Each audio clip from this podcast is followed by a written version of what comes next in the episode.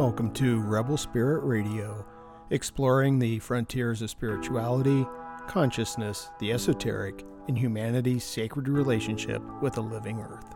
I'm your host, Nick Mather, and in this episode, I speak with Stéphane Allix, founder of the Research Institute of Extraordinary Experiences in France and author of When I Was Someone Else. Stéphane spent two decades as an investigative journalist and war correspondent before turning his attention to exploring the science of consciousness. When I Was Someone Else tells the amazing, true story of an investigation prompted by a waking dream Stéphane had while on a spiritual retreat in Peru that would eventually reveal a past life connection with a German soldier. Stéphane Allix is an investigative reporter and former war correspondent. He directed and moderated the French TV series Extraordinary Inquiries and founded INREES, the Research Institute on Extraordinary Experiences. He is the author of several books, two of which have been translated into English The Test, Incredible Proof of the Afterlife, and When I Was Someone Else, which is the topic of today's conversation. Uh, Stéphane, welcome to Rebel Spirit Radio. Thank you very much. I'm very happy to be with you now. Yes, I'm very much looking forward to this conversation. And uh, first, I wanted to congrat- congratulate you on your book, When I Was Someone Else.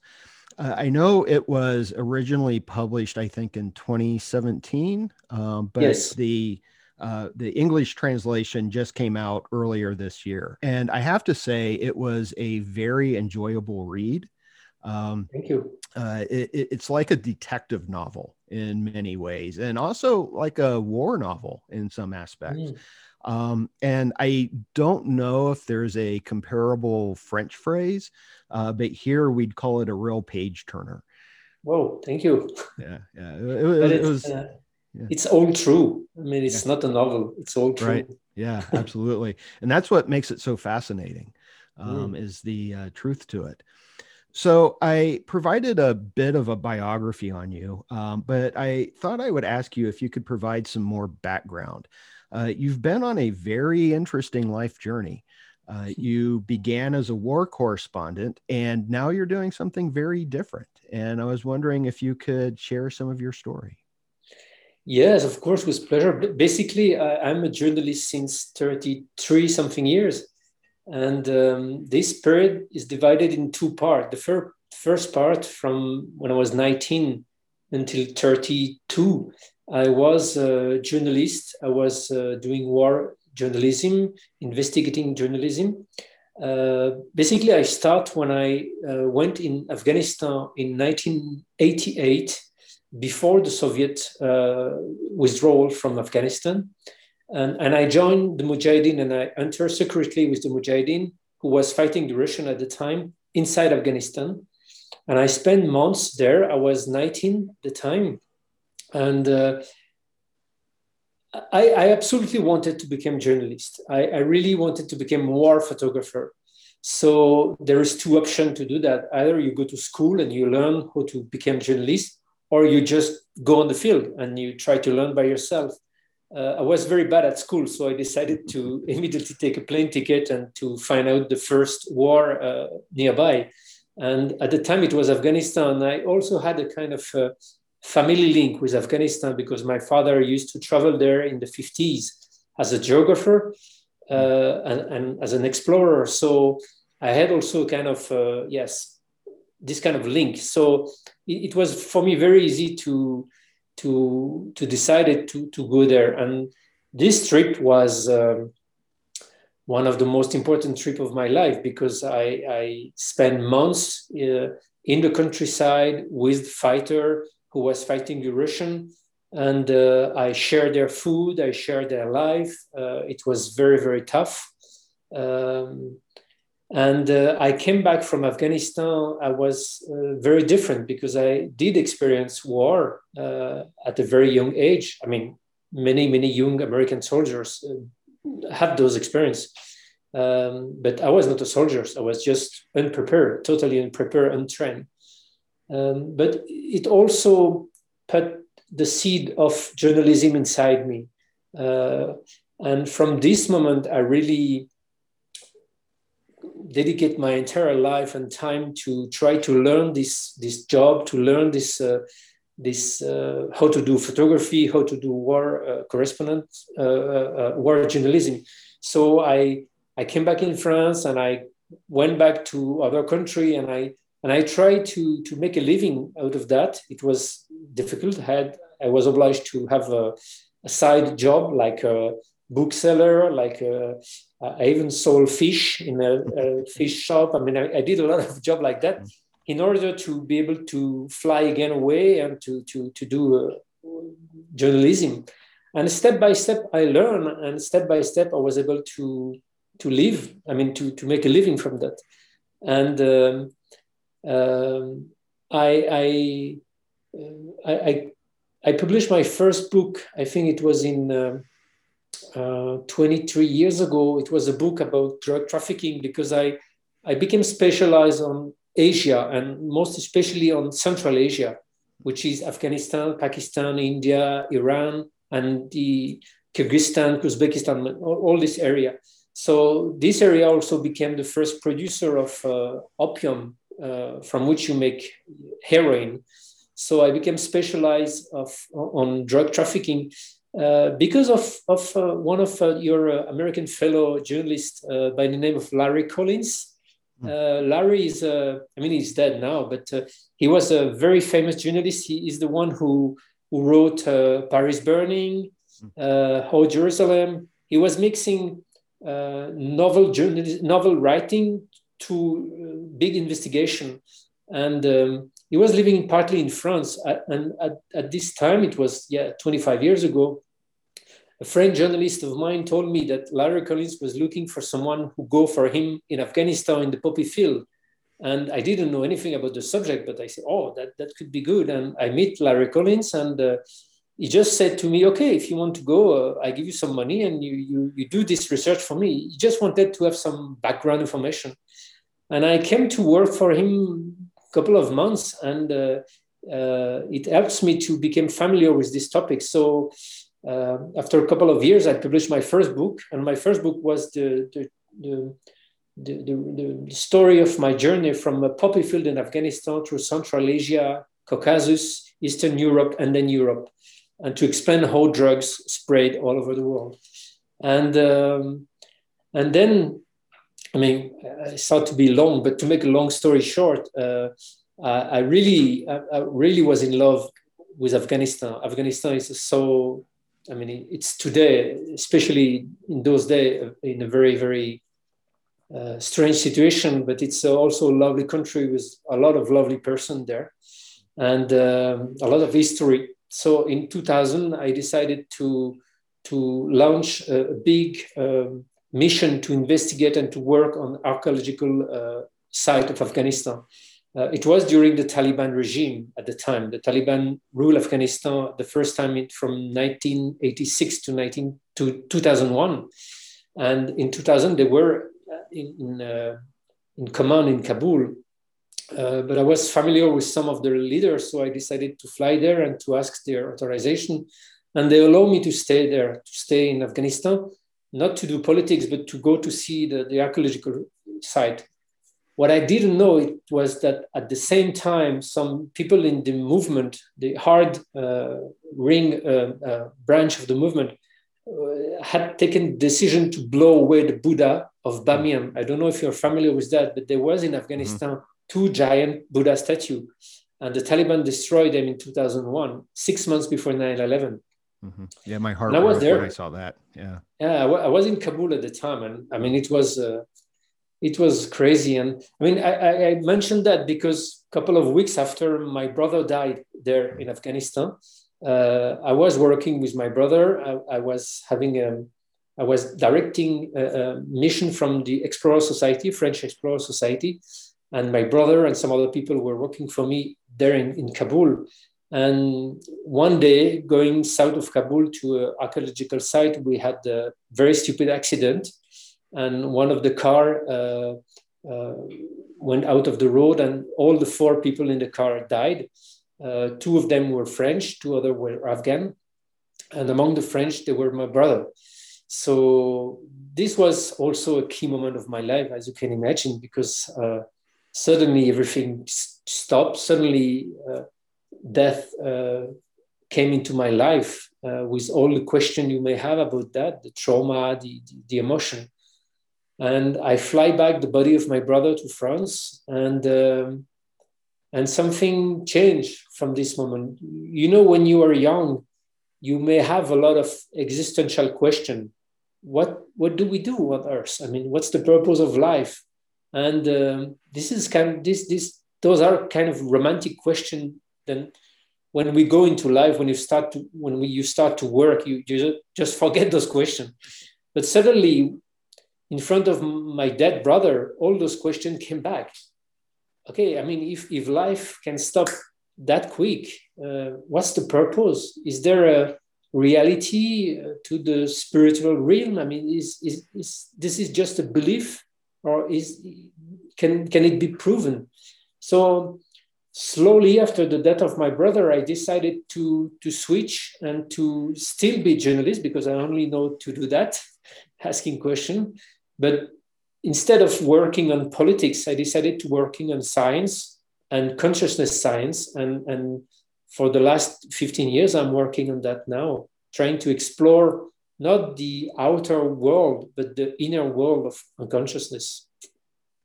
It's a very long uh, answer for a short question. I'll try to make shorter. oh no, that's okay. It's uh, you've got a fascinating uh, story, like I said, and um, I was very interested in how you made that transition from a war correspondent to someone that seems to be on a spiritual kind of quest um, and looking at these bigger questions. The, um, the spiritual quest came as a kind of um, uh, side effect, it's a proper mm. word, from my investigation. Because when I start to question uh, physicist or scientific uh, researcher about consciousness, it was not spiritual questioning. It was mm. more a journalist questioning. What mm. do we know about the brain? What mm. do we know about the relation between brain and consciousness? Is there a direct link? Is, do we have a proof that when brains stop functioning, consciousness also stop? Is it proven or not? I mean, what do we know about death? So I was really not willing to ask a priest or a rabbin or a monk. I wanted to ask a scientist.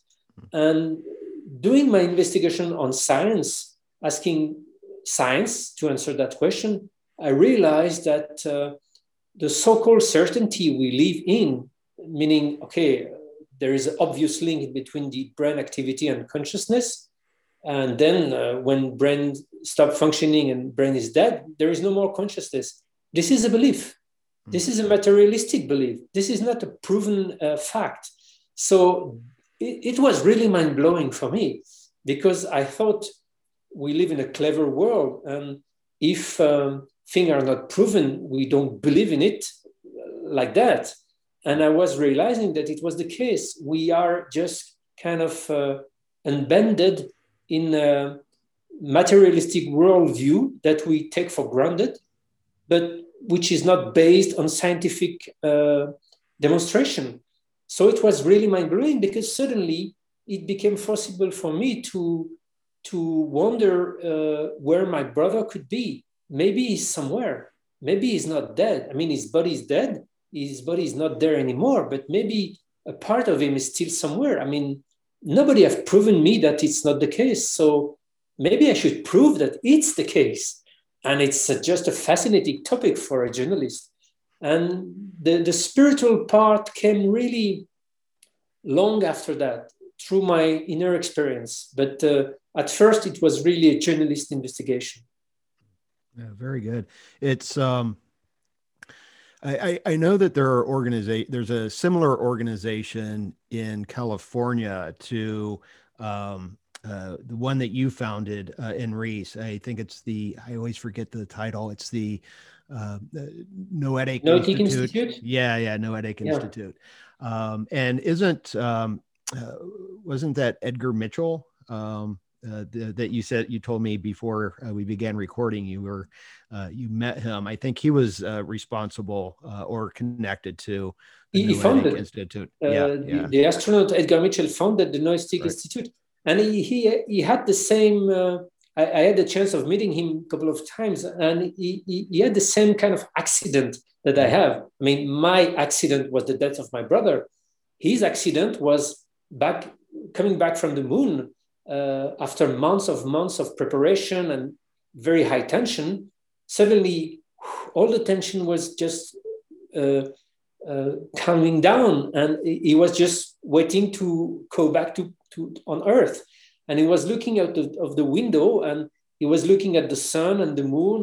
The the, um, the Apollo uh, capsule was rotating, so he was having this uh, this uh, kind of dance of sun and moon and Earth all the time. And uh, he had during the, the return trip, he had a kind of uh, what, what he what he understood was a spiritual experience. He suddenly became one with the cosmos. I mean, it, for for this guy from Texas, uh, with a physicist uh, or physician, uh, no physicist uh, background, he, he, was not prepared to that.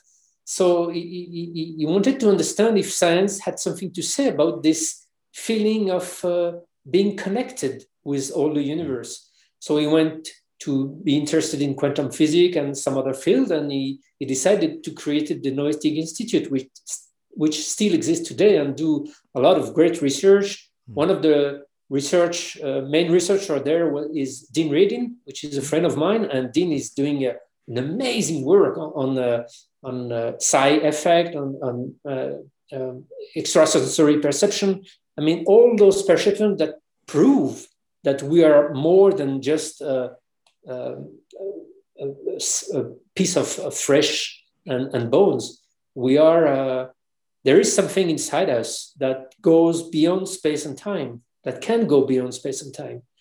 Call it soul, spirit, I mean, give a name. It's, it's not the purpose. The, the, the fact is that we can prove scientifically that there is something inside us that is not uh, uh, in, um, totally 100% uh, uh, dependent from, from our activity of the body and who may survive that. That's mind blowing. I mean, yeah, yeah. And yes, when, when I, um, uh, I, I, I, had the chance of meeting several people at uh, Institute and, and many great researcher you have in, in the US. I mean, you there is so many great person in the US who are working on consciousness starting in the 70s, 60s, mm-hmm. uh, on near-death experience and some other experience. With psychedelic also, there is a lot of explorer, wonderful explorer. So I really, I'm really uh, receive a lot of inspiration from the work that have been done in California, but also in, in other places of the US and I had the chance of meeting one of them. I mean, most of the major researchers in the US. Some of them are friends today, and um, even though I'm not speaking very good English, I have a kind of Pakistani accent. um, and and I wanted to create something like that in France because uh, it was missing. I mean, we mm. we, we don't have in France a, a big research institute, and also as a journalist, we don't have a place where we can find proper information on, uh, on um, this kind of science. Uh, so I decided to create INREES in, in 2007.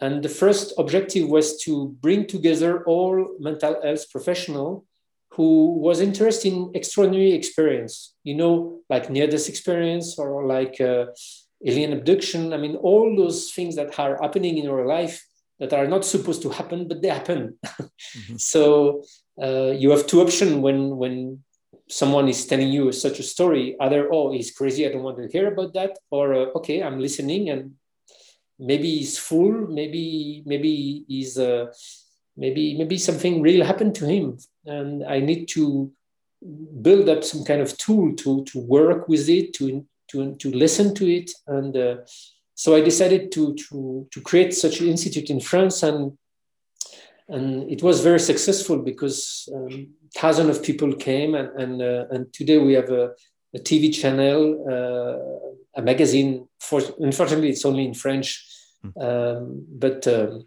uh, it was needed. It was needed. It's um, and I agree with you on that. I, I I always say that I think that consciousness studies are going to be the next scientific revolution. So I think that the work you're doing and the work that they're doing at the Noetic Institute is so vital and important to understanding uh, what it means to be human and what it means to be alive and the nature of reality. Mm. Um, but there, there is something that I still don't understand. It's, uh, you know, we live in a tr- strange world. Where um, we give a lot of money and we pay a lot of attention to stupid things and for people who do major research, there is hardly they hardly get funded. I have a, a friend of mine uh, in Arizona, in Tucson. Uh, her name is uh, Julie Beischel. She's doing research on mediumship. Mm-hmm. She's one of the women who do the best research on earth about mediumship.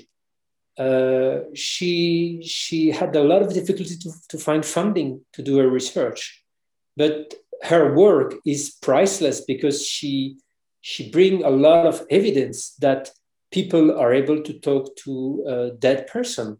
I mean, she do an amazing and scientific research on that. So uh, I advise to the people who are listening or discussion now, if they are interested in mediumship, to to visit the website of uh, Julie. Uh, it's Windbridge Institute.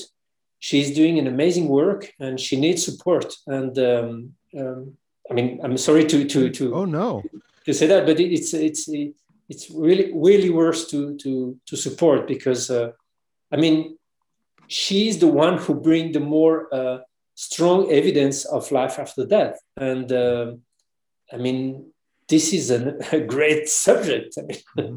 yeah, it's worth to investigate. Well, yeah, and it's something that is relevant to each and every one of us. And I'll, I'll, I'll share this. Uh, I was raised mostly with my grandparents.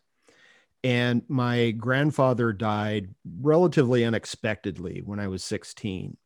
Mm. And he had been rushed to the hospital, and then they had to fly him uh, to another hospital in another city.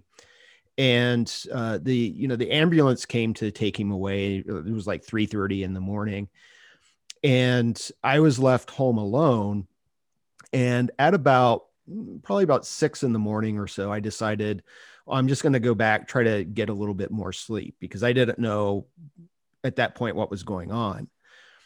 And I had a dream of uh, I was standing in the backyard when I was a little kid. I would stand in a very certain spot in the backyard waiting for my grandfather to come home. And in this dream, I was standing in the spot that I would normally stand in when I was a little kid. And I saw my grandfather walk up to, he had this uh, red Ford pickup truck. And he walked up to this truck in this dream and he stopped and he looked at me and he waved. And then he got in the truck and drove off. Whoa. And according to my calculations, that would have been right about the time that he died. Whoa and no one can ever tell me that that wasn't my grandfather coming to say goodbye um, and that i was just in the right state of consciousness to have that experience to have that happen so i've always you know believed ever since that moment that there was something else so yeah thank um, you to to share that because sure. it's uh, i mean i heard so many such a story. Mm-hmm. Uh, it's not rare. I mean, it's it's right. very common. But we thank you for you to share it now because um, it, it's important for for everyone to to share this. This is normal, mm-hmm. and it can be so helpful and so important to share that during the grieving process mm-hmm. because it's uh, it opens a door. It opens. Uh, it opens something very important. It's it's reality and no one can tell you it's just a dream or uh, no one except you what you felt and um, and it's so important to yeah to to to see those those experience uh, as they can be probably uh, an evidence that uh, yeah your grandfather would just say oh i have to go. Yeah. Well and and dreams are really interesting. I think they are a source of information. And this is going to get us into your book a little bit um, because eh, the story begins uh, you were on uh, a retreat in peru and you had what you call a waking dream I was wondering if you could explain uh, what this was. Mm. It was uh, during a very special time of my life. I had uh, decided to to withdraw from different responsibility uh, in France to to came back to my uh, personal work on my own consciousness investigation because I was too much. Uh, I mean, too much in a frantic time uh, in between different activities. So I, I, I, used to do some retreat time to times in Peru uh, in a shamanic retreat, which means I am isolated in the forest. Someone brings me food uh, twice a day and very, very special food, uh, no salt, no sugar, no, no animals. And I am on, on, on a kind of diet. Uh, uh, where I, I, used to eat every day uh, one plant uh, or two plant, what the shaman call a master plant. It's not a psychedelic plant. It's a kind of plant uh, that may have a, I mean, the shaman says this plant have a spirit that teach you. This is the base of shamanic retreat in, Amazonian shamanism. So I was there in my in my little uh, uh, cabin, I mean, little house in the forest, and um, during one day, I was there since maybe a little bit than, more than one week. I decided to, to, to take the plant again, which is not psychoactive, and uh, to, to have a ear set and to play a, a, dream sound like boom, boom, boom, drum, sorry, drum, boom, boom, boom, boom, to help me to do a shamanic journey. Uh, so I put the ear set on my ear, I lay down on my couch, and I eat the plant and I close my eyes and I basically let my my imagination go away. And uh, I was not sleeping. Basically, it's it's what you do on during hypnosis or during a therapeutic session or rebirth or uh, um, conscious uh, dreaming. You, you just or, or psychoanalysis. You just let your uh, mind uh, speak. So my mind start uh, imagining that I was a bird, I was flying. So I, I, still had my eyes closed and I saw myself flying above the forest. And um, I mean, it's, it's a long vision, but the, the key point came where uh, uh, as I was flying the forest, I suddenly little dot, black dot from above. And at first I thought, oh, maybe it's Indian uh, from Amazonia. Uh, so I, I wanted to go, come closer. So I fly down. And as I fly down, I realized it was not Indian. I was not in Amazonia anymore. I was in a very white landscape. And the white, the black dots was men. They were soldiers. They were soldiers from German army. They were SS and they were fighting during World War II. And I was very surprised because usually when your imagination uh, is creating things, you are kind of expecting what's coming up. Uh, you you know where your imagination goes, and you are uh, always uh, uh, kind of anticipating what's coming next. In this case, uh, I was totally surprised to to realize and to be in this scene. I mean, I was in the Amazonian forest. I hadn't why I was imagining this scene of war, but I decided not to judge the, what I was seeing. I decided just to observe, to see what was happening. And among the soldier, I saw this man in front of me. He was very close, it was maybe one meter from me. And I instantly knew his name was Alexander. And I instantly knew his rank in the military was Obersturmführer, which is in the, in the German SS, the equivalent of lieutenant. And I saw this guy in front of me was staring at me, and immediately he received a, a piece of shrapnel here, hitting him on the neck, and the blood came out and he fall down and he died. And I was in shock because there was a lot of energy, a lot of emotion. Uh, even though I didn't, I was not thinking this is my imagination or what. I mean, I was shocked by the emotion and the intensity of the scene. And uh, suddenly the scene start again. He was again standing back. Uh, he was again staring at me, receiving the shrapnel, falling down. I was in both situation. I was at the same time a kind of observer. Uh, he was in front of me. And at the same time, I was him. I was his body lying on the on the ground, on the white ground, and uh, I was so shocked by the precision of the vision, by the intensity of the emotion that I thought, "What is his name? What is his name?" And immediately I saw. I remember it in the in the left part of my vision, I mean, I don't know if it makes sense, but it was on the left part of my vision. I saw a kind of ID, uh, identity card with the name written on it, um, Hermann. So I knew his name was Alexander Hermann and he was Obersturmführer. And I had a, some other vision, but the, the, the, war scene, the war scene of his death was a, the most important and intense uh, scene of that vision. Um, I saw another time a little girl with him. I didn't know if it was his daughter or what. I saw another man. Um, and basically, the vision, I, I, I could have stopped everything, just standing up, opened my eyes, and it was over. But I decided to let it go, let it go. But after 30 minutes, the, the, the track of the drumming stopped. So uh, it, I, I came back in some way and I opened my eyes and I, wow, I was in a state of oh. Uh, so I decided to write very precisely all the detail I, I had collected. And um, a little part of me thought at this time, uh, could it be a real person? But I mean, it was too weird for me to even think of that. I, I was just feeling that, okay, I am in a special time of my life. Uh, uh, I want to work on myself. Uh, I came especially in Peru to do that.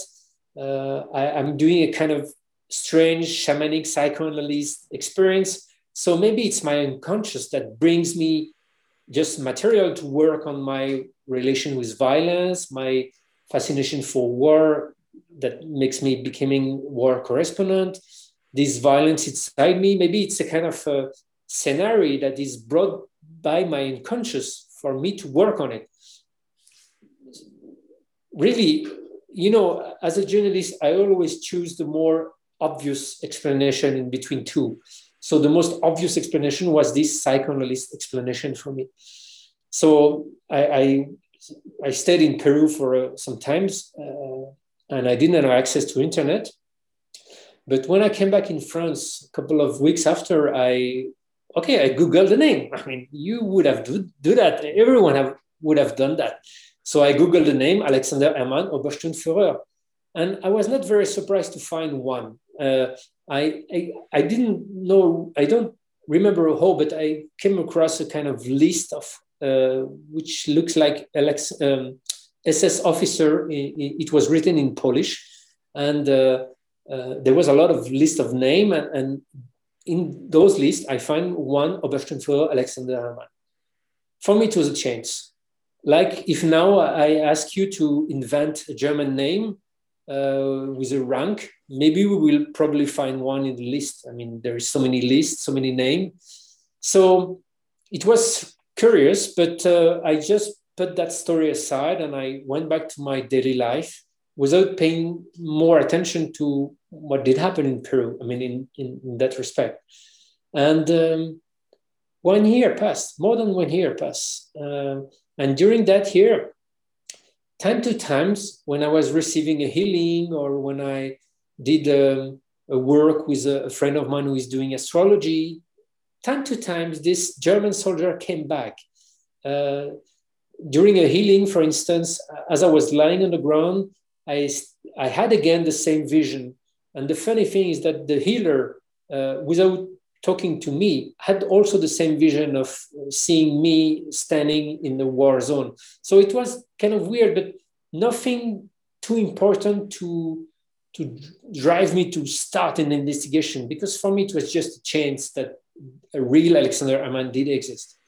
But for some reason, more than one year after that, I decided to to start again an investigation. I start again to Google the name, and uh, I don't again I don't know why I did that, but as I was googling the name, I find the same list, I find the same website, and I was very very careful because uh, I mean when you start googling things related to Nazi regime, I mean you you may find very not nice website. I mean you see what I mean. Uh, so I was very careful about where I was searching, and, and finally I, I find a name of someone in France who seems to be an historian, uh, who was specialist of German army, and I decided to call him.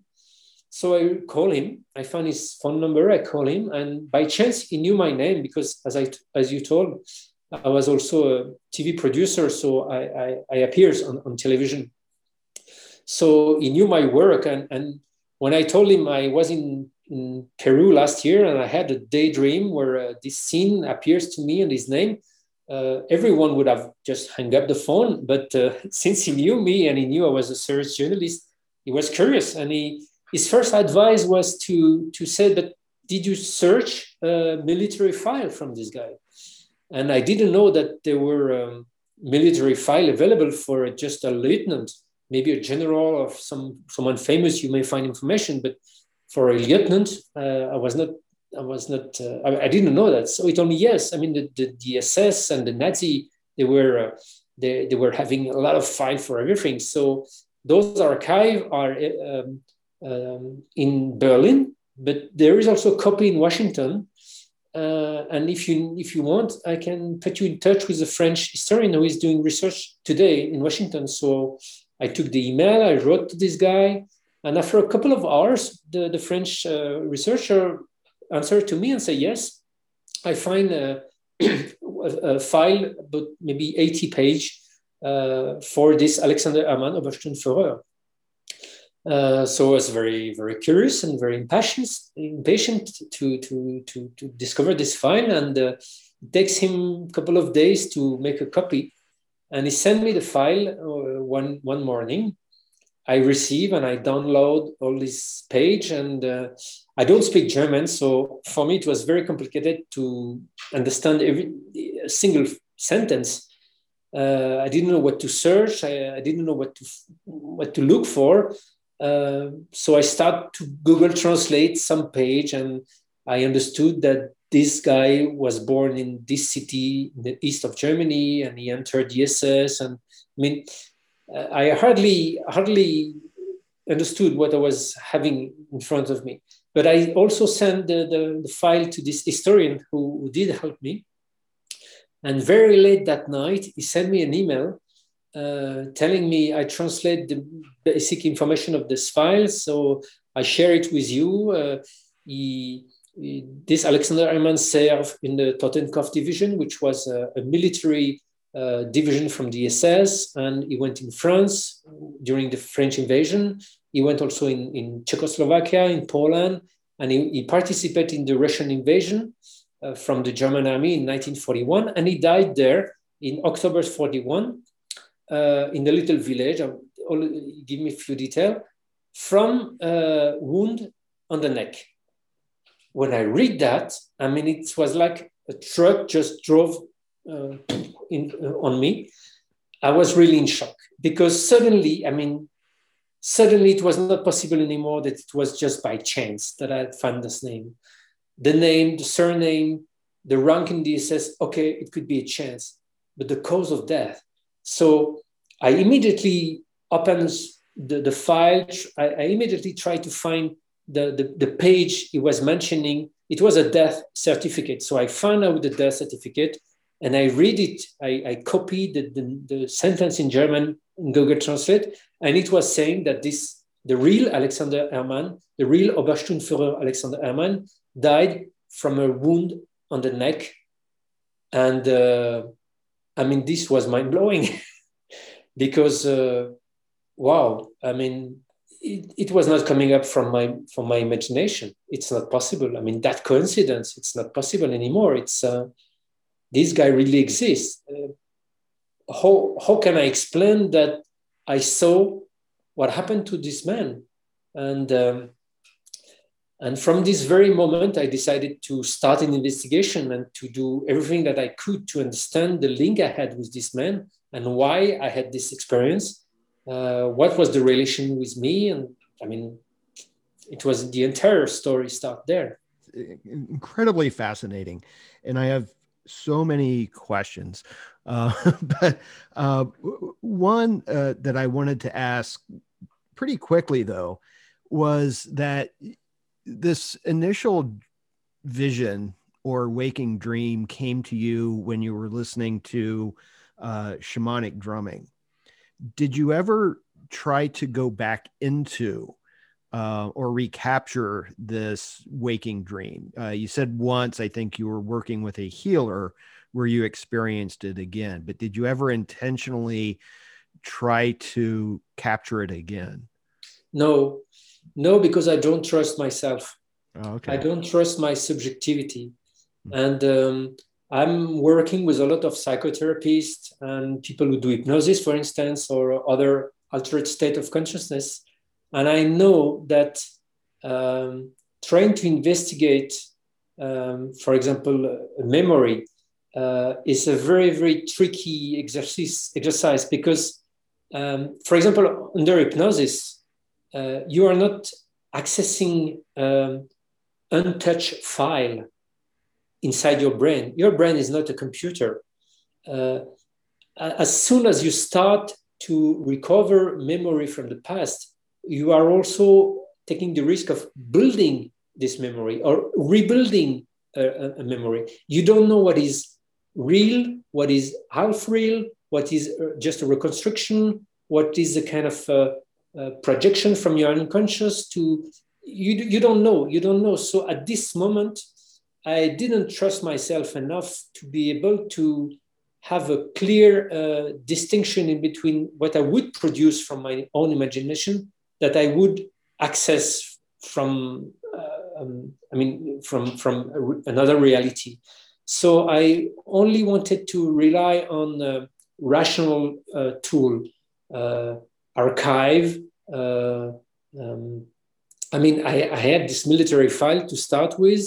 Uh, soon after, I realized that there was another file available, which was the file from his wedding, because when you were in the SS and if you wanted to get married, you needed to have uh, uh, an investigation done on you to prove that you were racially pure for three or four generations.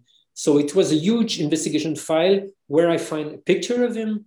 Um, and then I, I, also knew that I needed to go to Germany to find out uh, maybe family, maybe this little girl, who is she? Is, is his daughter? Is she living somewhere? um, I mean, if uh, the name, the surname, the rank, the cause of death are real, maybe the other part of my vision, which this this little girl, this other man, maybe they are real also. So I had a lot of uh, um, direction to start this investigation, and um, at, at, that stage, uh, I really wanted to be very careful and to avoid to add uh, more difficulty in in adding. Um, unsure uh, information that would come from a, um, uh, sources that I cannot uh, uh, be sure of. I mean, I don't know if you understand what I mean. Mm, oh, I do.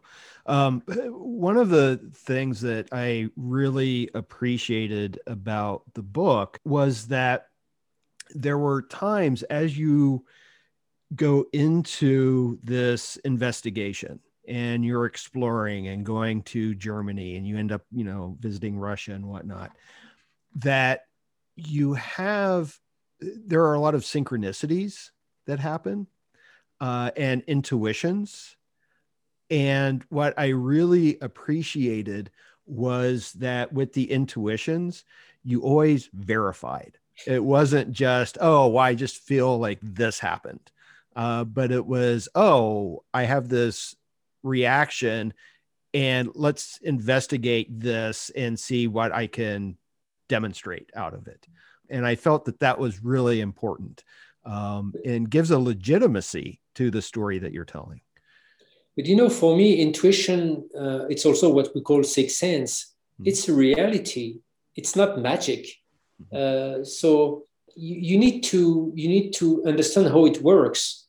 Uh, it's a human capacity, but as all human capacity, you need to train, you need to verify, you need to become familiar with it. If you want to play the piano, you need years to to be able to play nice uh, sonata of Chopin. It doesn't come like that. It's the same with intuition.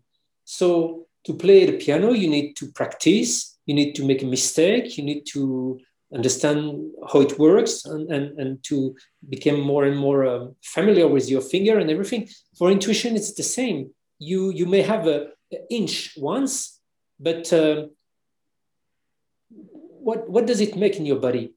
Uh, what, what does this inch mix in your uh, stomach or in your brain? Uh, was it an emotion associated with it? Was it a, a, feeling? Was it a thought? I mean, you need to understand how this intuition arose inside you to dissociate it from uh, your fear, your expectation, your desire, your normal human production.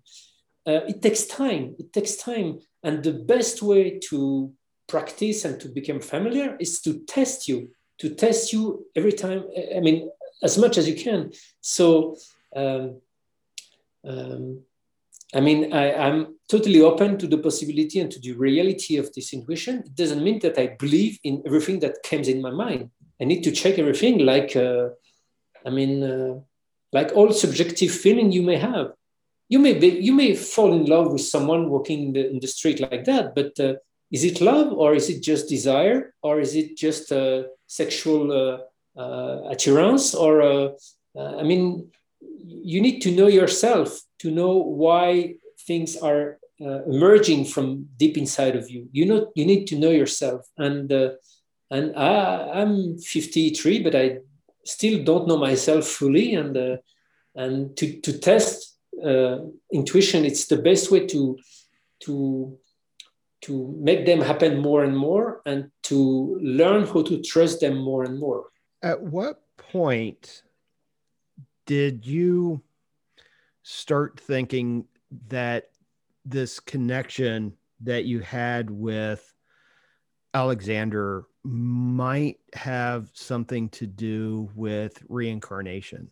And I also wanted to ask you about the way that you seem to think about reincarnation in the book because it doesn't seem that you're saying, oh, well, there was this person, Alexander, who was this complete maybe entity or something. And then all of a sudden there's Stéphane, you know, and it's the same person just wearing different clothes, as it were. But it seems that you're you argue that there's something else that maybe that you're both part of something bigger yes but uh, uh, at first i wanted to understand the link i had mm. with this guy why i had this vision in, in peru um, why I, I had this hypothesis of reincarnation coming quickly it's because um, suddenly i realized how uh, a life of such men could resonate with my life today. Um, I don't share any of the belief of the Nazi. Uh, I want to make clear of that. I oh, mean, yeah. it's clear in the book, but I want to make clear now as we discuss. Uh, for me, it's this. It's absolutely disgusting, disgusting regime. It's it's. I mean, it's just the most awful regime we may have on Earth since uh, millions of years. Um, what they did. Uh, I mean, I mean, yeah, okay. So I didn't feel um, comfortable with it, but um, I realized that I always been obsessed with uh, violence and war.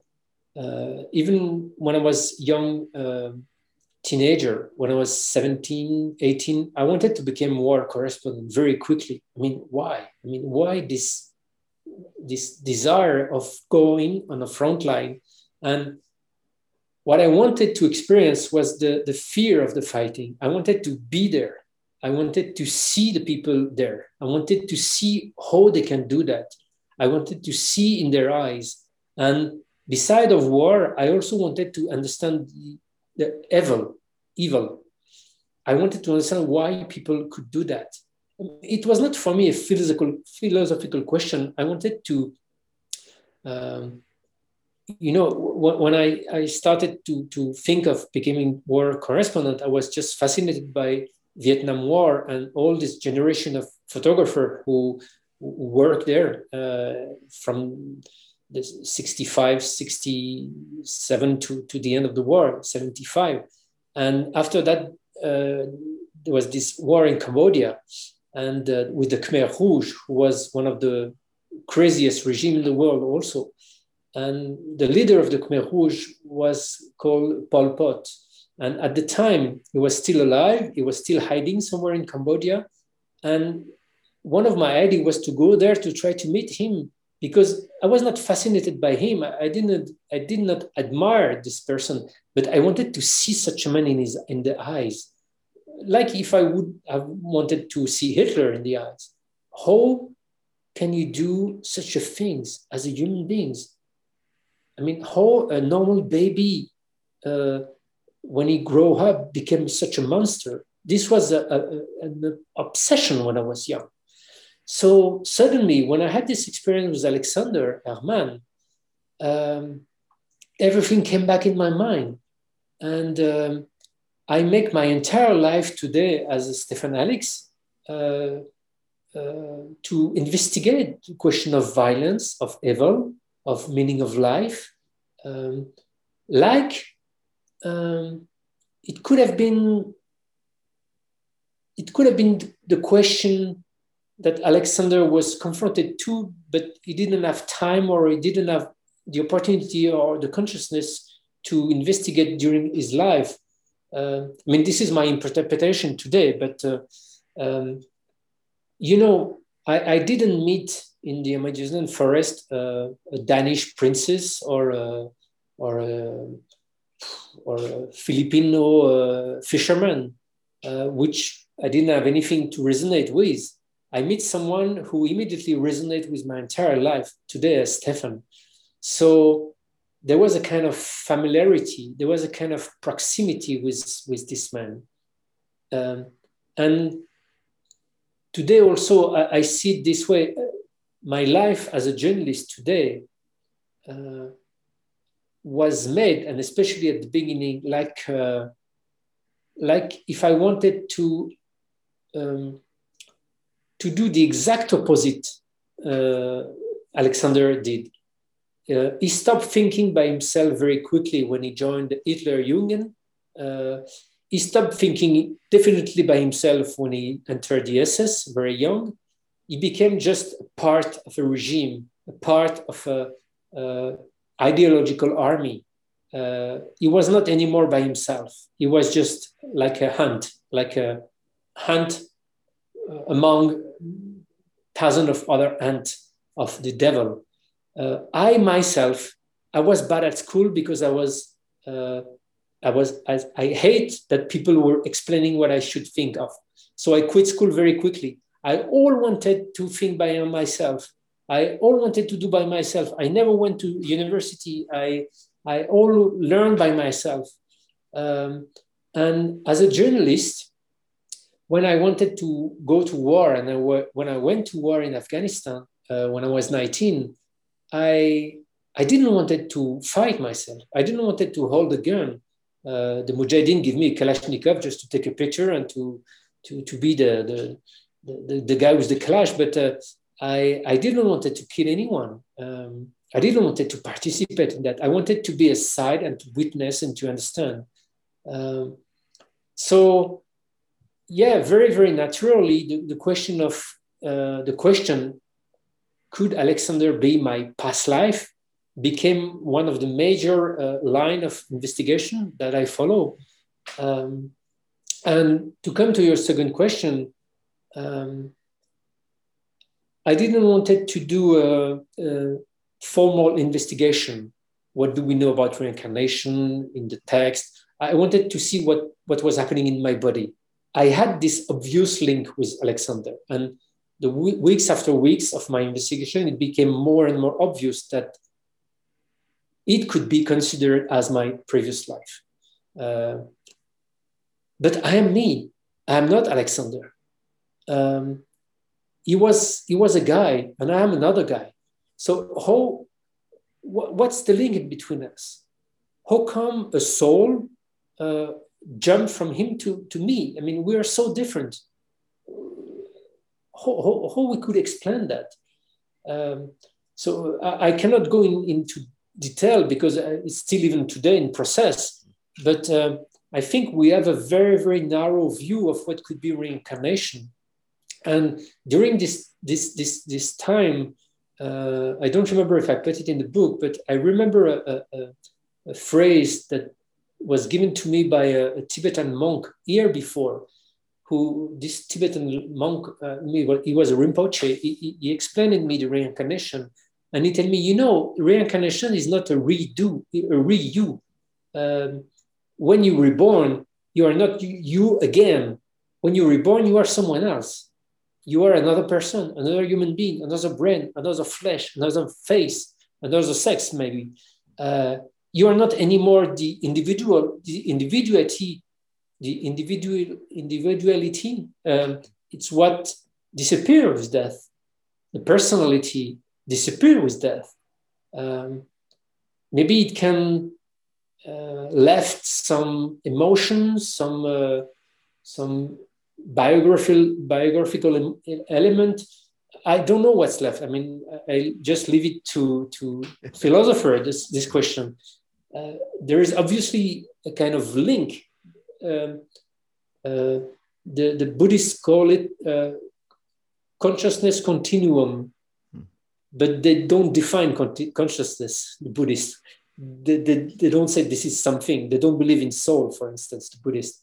So I don't know what it is. I don't know. I don't know what what is. You know, um, this is my my own little interpretation today. But I, I believe we are. Uh, I believe what's common in between me and, and Alexander is uh, what we call the the let's call it soul.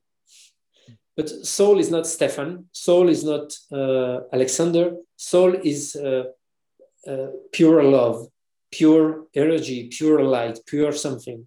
And for some reason that I don't know, that, that, that are just beyond my understanding, sometimes soul projects itself on Earth, on this planet, and the and it creates a little being of flesh and bone, and this being is born from a womb, and by the name of Stéphane, and uh, and the Stéphane has uh, his entire life, and then he will die, uh, and then the, the the link between the soul and Stéphane kind of fade away, disappear, but then the soul uh, send another light on on, on, on, on in time and space and create another man um, I, I, don't know. I mean, I'm, I'm, a little bit confused, maybe, and, and I'm not very clear. I'm sorry for the people who are listening, but uh, I, I try myself to understand also uh, what could it be, and it takes me 400 pages to try to to figure out uh, what what was the link and how I could explain reincarnation uh, through my own experience. Yeah, and I don't think that uh, you should feel the responsibility of having to try to explain Thank reincarnation. you. um, and, and, I would uh, advise to to be very very careful and to yeah to be careful with people who, who, who brings you all the answer. yes, yes. Um, yeah, uh, personally in my life right now, I'm trying to just embrace uncertainty about most things and um, avoid thinking or saying that I have knowledge about pretty much anything, uh, and just to be open and inquisitive. Uh, so I know that we're uh, getting very close to the end here. Um, I did want to ask one final thing, uh, well, two actually, um, if you don't mind. Uh, and one, you sort of touched on uh, in terms of this relationship with Alexander. And I found this so important and very moving. Um, you mentioned several times in the book that the conditions that gave rise to Nazi Germany are still with us. And um, both in Europe and in the US. And you said that um, you wrote that we all carry the horror of World War II in us. And I found it very moving at one point. As you said, you know, you're not a Nazi. Um, you find, you know, uh, the SS abhorrent, you know, and you fully admit that Alexander probably committed atrocities. But yet, and you never turn away from that but you you come to care about this man. And i think you ask this very important question that i think it's important you know on an individual but a collective level. And it's this question of you know how do you love what you detest in yourself? If you don't love it uh, it will uh, destroy you. Hmm. um, you know at first, I, I, also wanted to understand how uh, millions of young Germans uh, became so fascinated by uh, Hitler, who was basically uh, not very intelligent. I mean, it, it's, it's very bizarre to explain how uh, people who were not that clever, like uh, Hitler, Himmler, and, and the little group around him, became so much important and, and get the power. So I wanted to understand how a young German, basically intelligent, became uh, SS. And um, I, I, just read a lot of, social studies and, and and and and you find everywhere the same answer. I mean, there is a lot of uh, uh, uh frustration uh, coming from the first uh, war, the First World War. there is a lot of um, there is a poverty, there is a populism, there is an economical crisis in the Germany in the 20s, and uh, uh, all those elements are making the uh, the world in crisis. And when you are in crisis, either in the world outside or inside you, you want easy answer. I mean, because you are fragile, you are afraid, you don't want to think too much. You ju- just want to be calm and secure. And if someone said, "Oh, if you want to be secure, you need to kill all those guys because it's because of all those guys that you're not secure," uh, or maybe to build a wall somewhere, or to create. A, I mean, you, you, you, the problem is outside of you. Uh, I will take care of the problem. Don't worry. Everybody wants that. So we see that every every election. Uh, it, it, will be soon presidential election in France in the coming months I'm sure we will have such a person who will have the solution for everything. Um, and sometimes the people who have solution for everything are uh, dangerous, very dangerous. Fortunately, today in the US or in Europe, we have democracy for quite long, and democracy is strong enough to to avoid being uh, totally destroyed by such a person. We have seen it uh, but in Germany in the 20s, democracy were, was very, very young.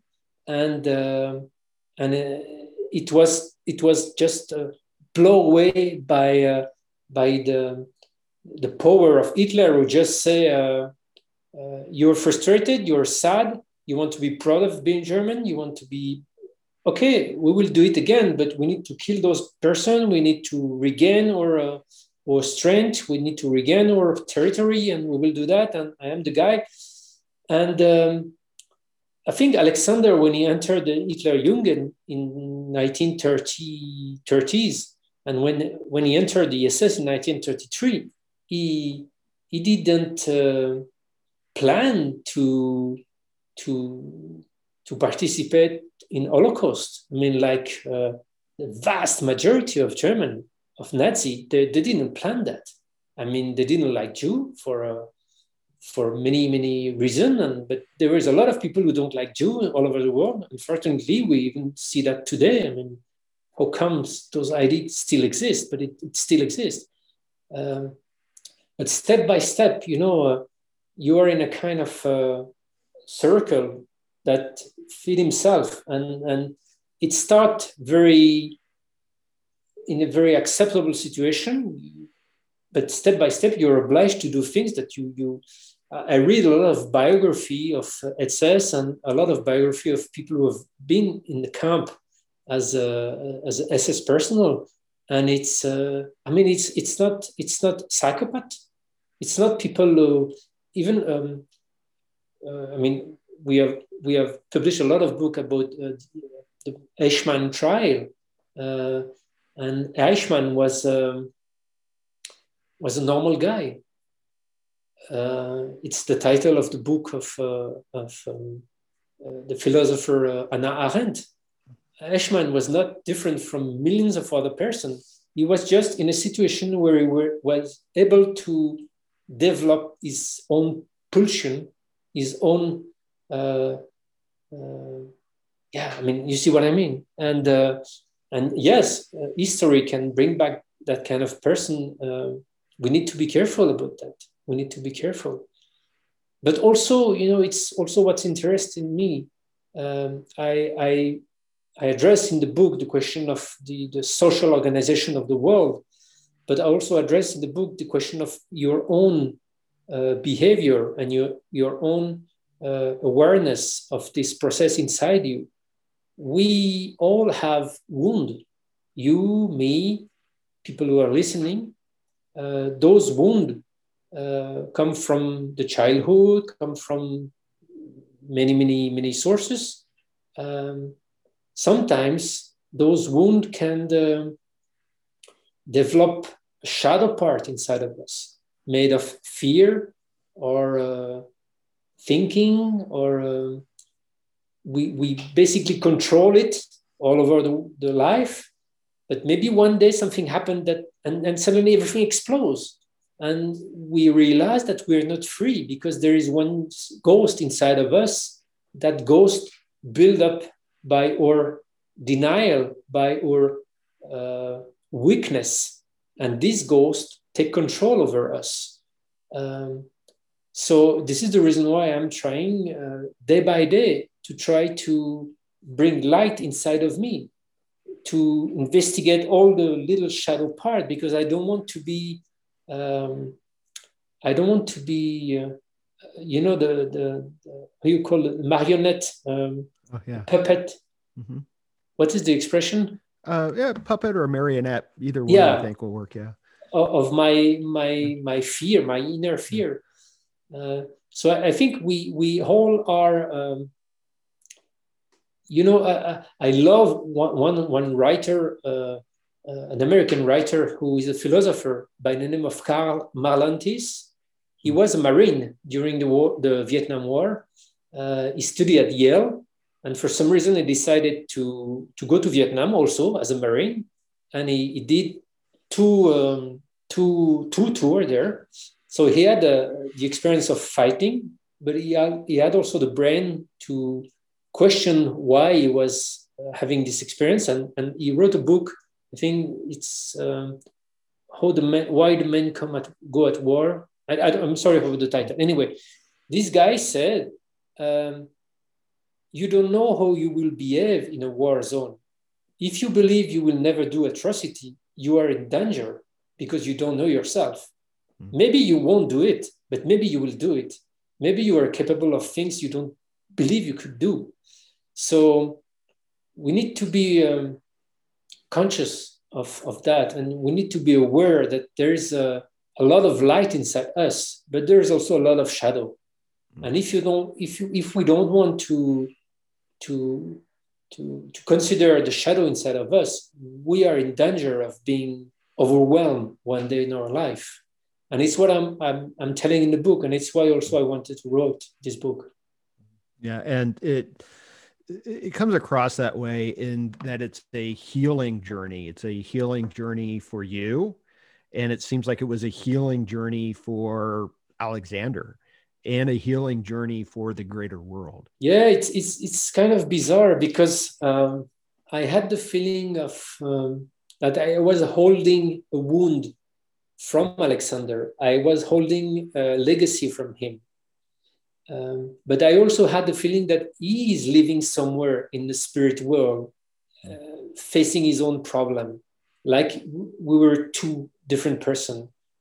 But I think my work, my investigation, helps me to, to dissociate inside of me myself from the legacy I was uh, having from him legacy of fear, sadness, guilt. Uh, suddenly I understood that that guilt, that sadness, that violence I had in me, it was not me, it was from him. So it helps me to dissociate that and to become more myself today. And I think also my work help, helps him to, to understand uh, uh, what he did and to understand that he was overwhelmed during his entire life by his shadow. Um, because um, when he when he born, uh, when he was one, two, he, as all the kids. He was a nice kid. So you have a picture of him as a child in the book. And yeah, he, he seems to be very happy and joyful. Yeah, yeah, and um, I, I, I, I, came across several pictures of, of him when he was young. I, I don't say all the mm-hmm. detail because it's right. uh, it's an amazing story. Um, and I found one picture of him with his brother playing in the backyard of their house in, in Plauen, East Germany. And the funny thing is that I was there and I took a picture of this backyard, which is exactly the same, the same stone, the same, exactly the same, the same appearance. Like nothing has changed in, in more than nearly 90 years. Mm. And uh, it's strange. I mean, we live in, in the time, uh, on a timeline where past is very past and the future doesn't exist yet. And we are stuck in the present but um, this, this investigation allowed me to experience that time is a kind of illusion. Sometimes I, I had the feeling that Alexander's time was there. I remember a couple of times in Germany, I was having my lunch in a, in a restaurant in, in some place of Germany. And suddenly I had the feeling of, of, of the time of World War II was there, present at the same space. I don't know how to describe that very precisely, but uh, um, I think we're, you know, we are living in a very narrow, um, narrow part of the re reality, and uh, what I experience when it comes to when it comes to sixth sense, to intuition, to spirit, to the help I receive from synchronicity and everything. Uh, this investigation also helps me to to to pay more attention to the this other parts of reality that are not um, measurable uh, and but that are part of reality. Um, I'm sorry, I, I, have a lot of things to say, but I, I hardly found the right word in English. I, I hope that's okay. You don't mind too much. uh, no, you're doing uh, perfect, and your English is way better than what my French would ever oh, be. thank you. so, um, uh, I know that we're nearly out of time here, um, and I wanted to be respectful of your time. Uh, so to end, I do want to encourage people to read the book. Um, I tried to avoid getting into too many details because I do encourage people to read it. I think that uh, everyone would enjoy it. Uh, but let me ask you, uh, what's next for you? Um, uh, I'm still um, I'm still working on this um, on this. Uh, you know, I think we live in in a world with a, a veil mm. in front of our eyes um, because we need this veil to, to function in this world, this materialistic world, this time and space. Uh, but I, I'm trying to, to connect as much as I can with the soul part inside of me because it's where the answer are. It's where the peace are, is. Uh, you know, during those days, uh, Afghanistan is going through a very difficult time again. The Taliban are taking all the country again. I received some message from people I know in Kabul who ask for help, and uh, and uh, it's it's difficult to see that uh, after 20 years of effort of money, uh, I mean, we came back at exactly the same point of of violence and war, and uh, uh, I think to to to to stop being overwhelmed by confusion and violence, both in the world but also inside ourselves. We, we need to find out every day a way to reconnect with this soul, to try to understand why we behave the way we behave, why we are uh, stressed by a situation, why um, this person in our family is making us nervous, why uh, we, we don't we don't uh, we are not able to succeed in in something we're trying to do. I mean uh, there is no uh, one god who decide that you should be gifted or you should be punished. Uh, it's only us who, who, who could understand deeply who we are and what what is driving us out of our consciousness. And uh, so i'm trying every day to to work on that. Uh, the psychedelic research and the shamanic uh, technique allow to, to do a very amazing exploration of this inner world that give access to the outer reality.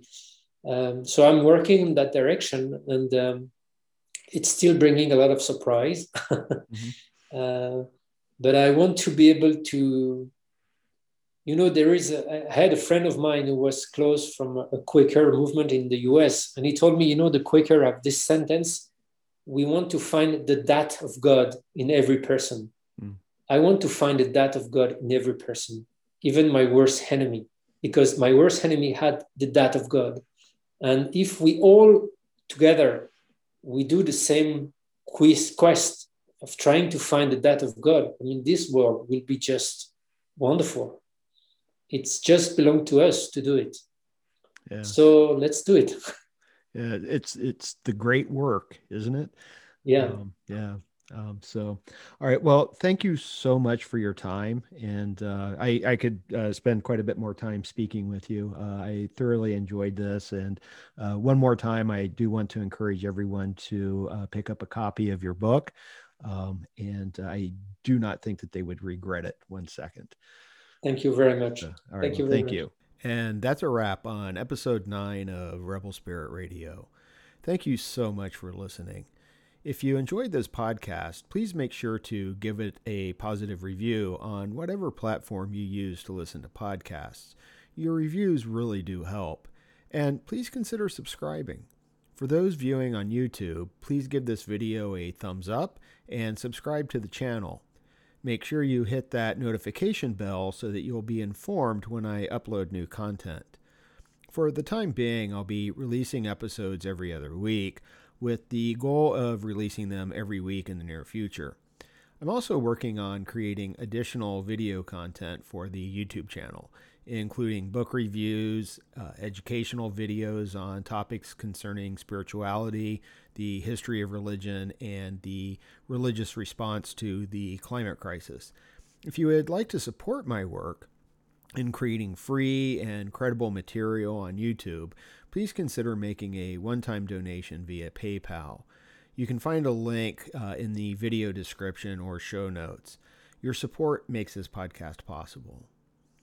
I'm Nick Mather, and you've been listening to Rebel Spirit Radio. Until next time, may you be in peace and flourish in all possible ways.